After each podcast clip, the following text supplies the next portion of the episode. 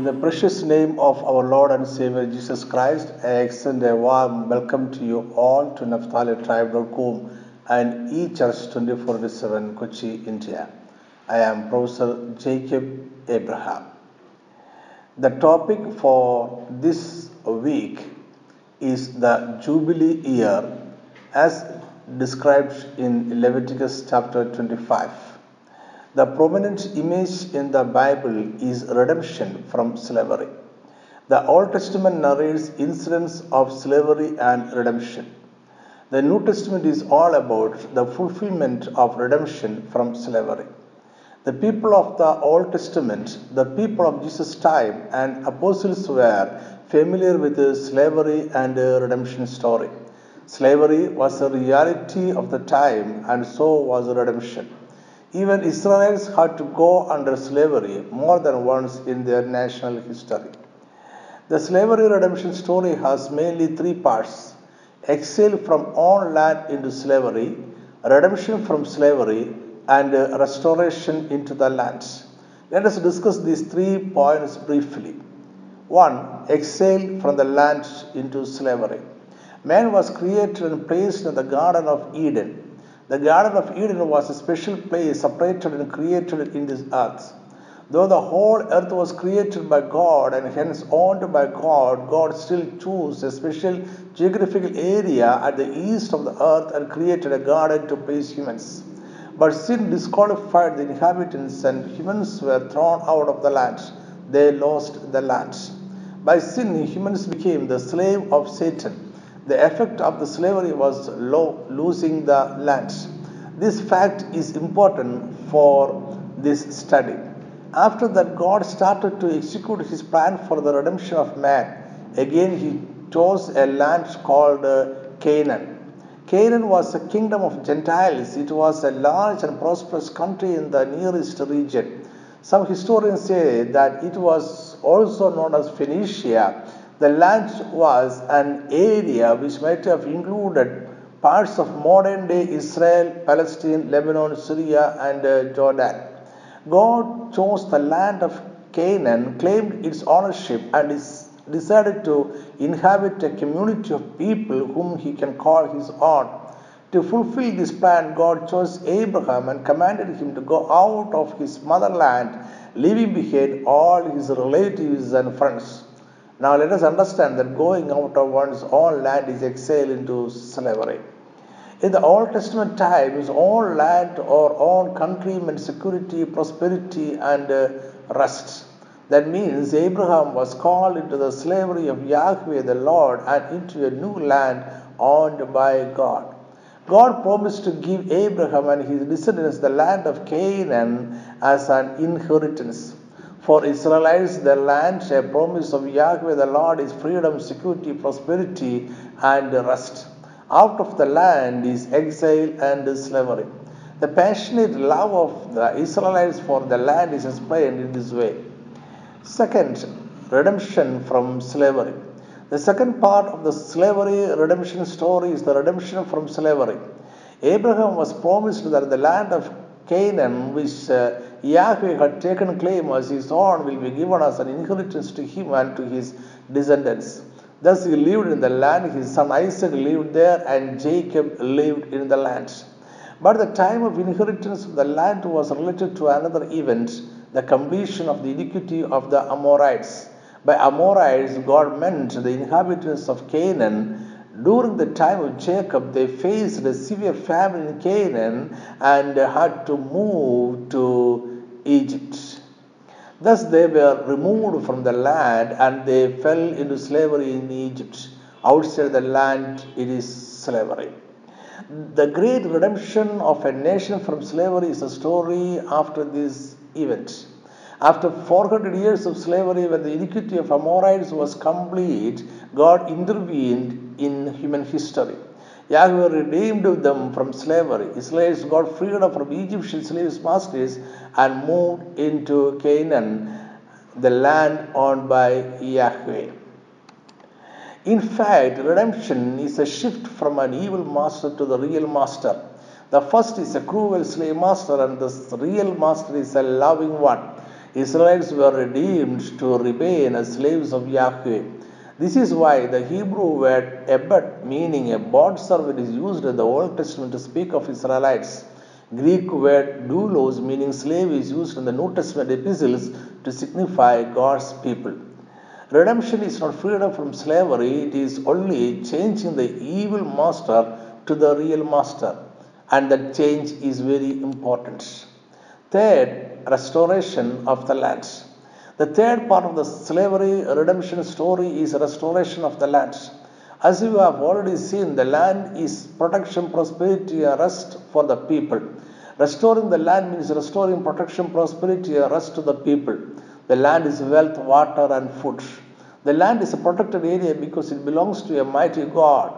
God's people lived there without fear and famine.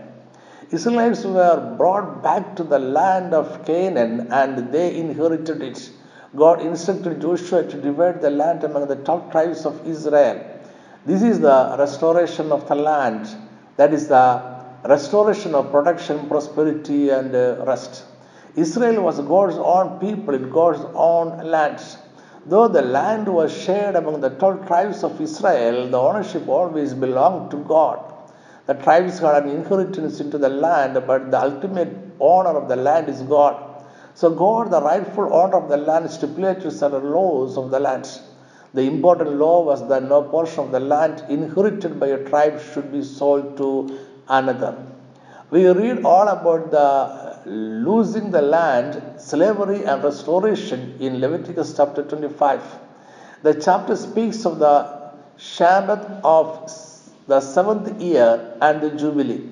The three stages of slavery redemption theme are seen here. It has its fulfillment in the New Testament and a perfect and final fulfillment in the eschatological era. With the truth that the land ultimately belonged to Yahweh the Lord, let us move further into the study.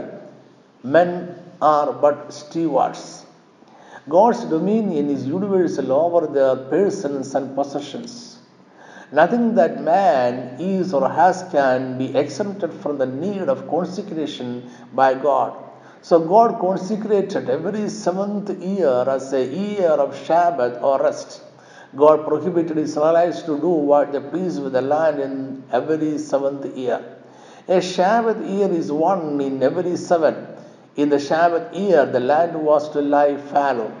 The Shabbatical year commenced with the autumn, when the farmers first began to sow for the coming year.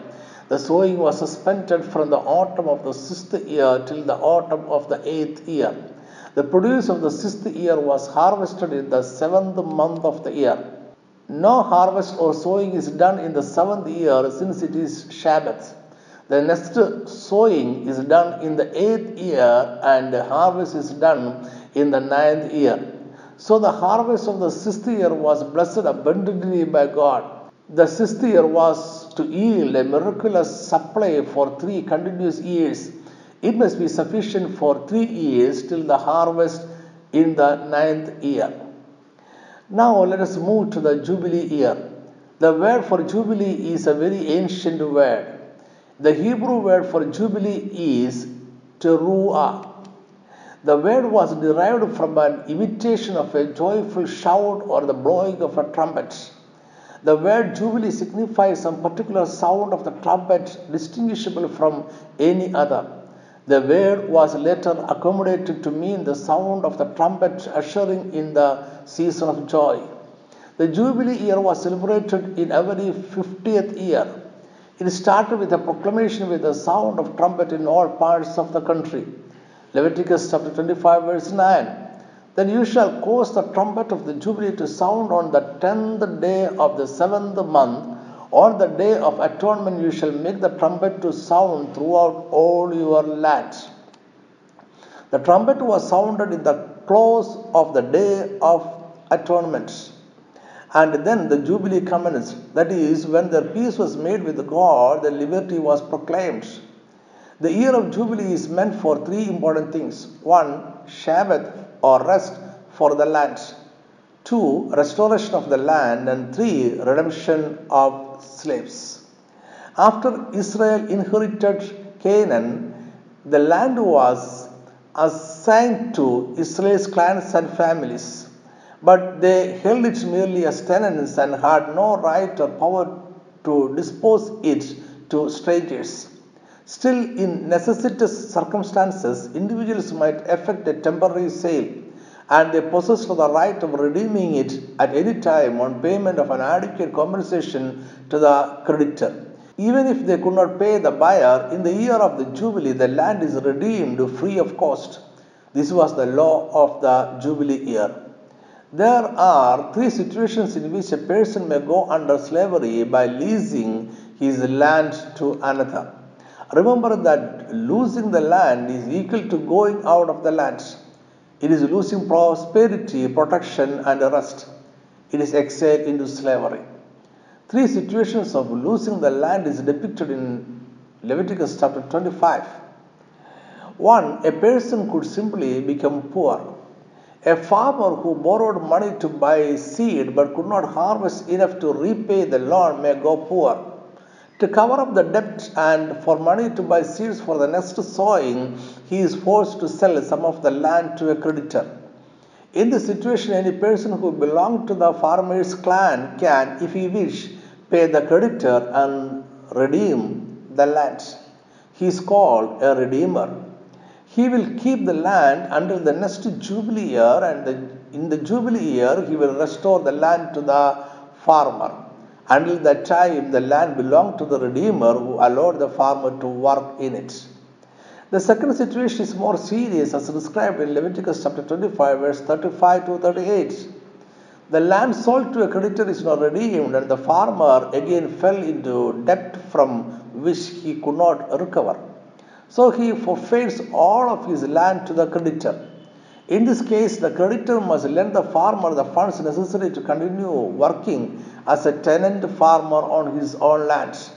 No interest is charged from him. The farmer may repay the loan with the profit made from the crops and regain his land. In the year of Jubilee, even if the loan was not fully repaid, the land would revert back to the farmer or his heirs. The third stage is more serious. A narration of this situation is found in Leviticus chapter twenty-five, verse thirty-nine to forty-three. The farmer could neither pay back the loan nor even support himself and his family. He sells himself to the creditor. He will be temporarily bound to the household of the creditor. That is, he becomes a bonded servant equal to a slave to the creditor. As a bonded servant, he would work for wages which were entirely for reduction of the debt. At the year of Jubilee, he would regain his land and his freedom.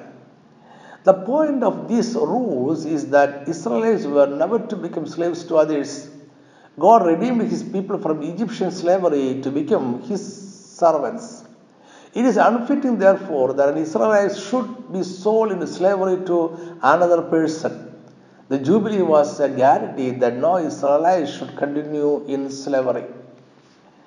As we move forward from here to the New Testament's significance of the Jubilee year, let me remind you one important point. There is a great continuity between the Old Testament revelation and the New Testament. The whole Bible is about a single theme, the redemption of mankind. So let us look at the significance of this Old Testament event in the New Testament period. The Jubilee is a vivid foreshadowing of the whole Messianic age. The year of Jubilee is a beautiful prototype of the redemption which will be achieved in the person of Jesus Christ, Israel's Messiah. The fact was stressed by Jesus Christ in the very beginning of his ministry. Luke chapter four, verse eighteen to nineteen. The Spirit of the Lord is upon me because he has anointed me to preach the gospel to the poor. He has sent me to heal the brokenhearted, to proclaim liberty to the captives and recovery of sight to the blind, to set at liberty those who are oppressed, to proclaim the acceptable year of the Lord. Jesus was proclaiming that he is in the ministry of the Jubilee year. After reading from Isaiah chapter sixty-one, verse one and two, Jesus said that these words have been fulfilled in the hearing of it. Jesus was proclaiming the fulfillment of the prophecy of Isaiah and anti-type of the year of Jubilee. The Messianic age brings liberty to the oppressed and release to the captives. This age was inaugurated with the Christ's first coming. It will be completed by his second coming. That means the Jubilee looks back to God's first redemption of the people from Egypt. It also looks forward to restoration of all things in the new heavens and the new earth in which righteousness dwells. In the Sermon on the Mount, Jesus announced, "Blessed are the poor in spirit." This declaration conveys the concept of the Jubilee year. Again, on the last day of the feast, Jesus stood and cried out to all thirsty people to come to him. He shall provide them drink that will quench their thirst forever. Not only that, rivers of living water will flow from them. Jesus was replaced the land which provided water to Israelites with himself. The Old Testament saint looked on the land of Canaan as the special place of God's presence and his blessing. The New Testament teaches that the dwelling place of God and the place of security, prosperity, and rest is none other than Jesus Christ. If the Old Testament saints delighted to be in the land, the New Testament saint delights in being in Christ. The whole Christian era is one long year of Jubilee. We are living amid the glorious privileges of the Lord's acceptable year. The gospel of peace to men is the trumpet blown at the beginning of the Jubilee. It is blown over the completed atoning sacrifice of Jesus. The Jubilee is also a type of the everlasting rest in the eschatological era. Hebrews chapter four verse nine. There remains therefore a rest for the people of God. The meaning is this: there is now a promise of rest made to the people of God in the land of Canaan. But the rest did not pertain merely to those who were called to go to the promised land. It is the promise of rest that pertains to all the people of God of every generation. The rest promised to the faithful and obedient in the Old Testament was not merely a temporary rest on the Shabbat or in Canaan. It is a spiritual, eternal, heavenly rest. The rest in Shabbat and the rest in Canaan were only types of eternal, heavenly rest.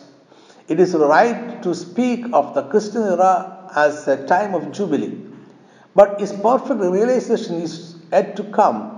Its true and glorious fulfillment awaits us.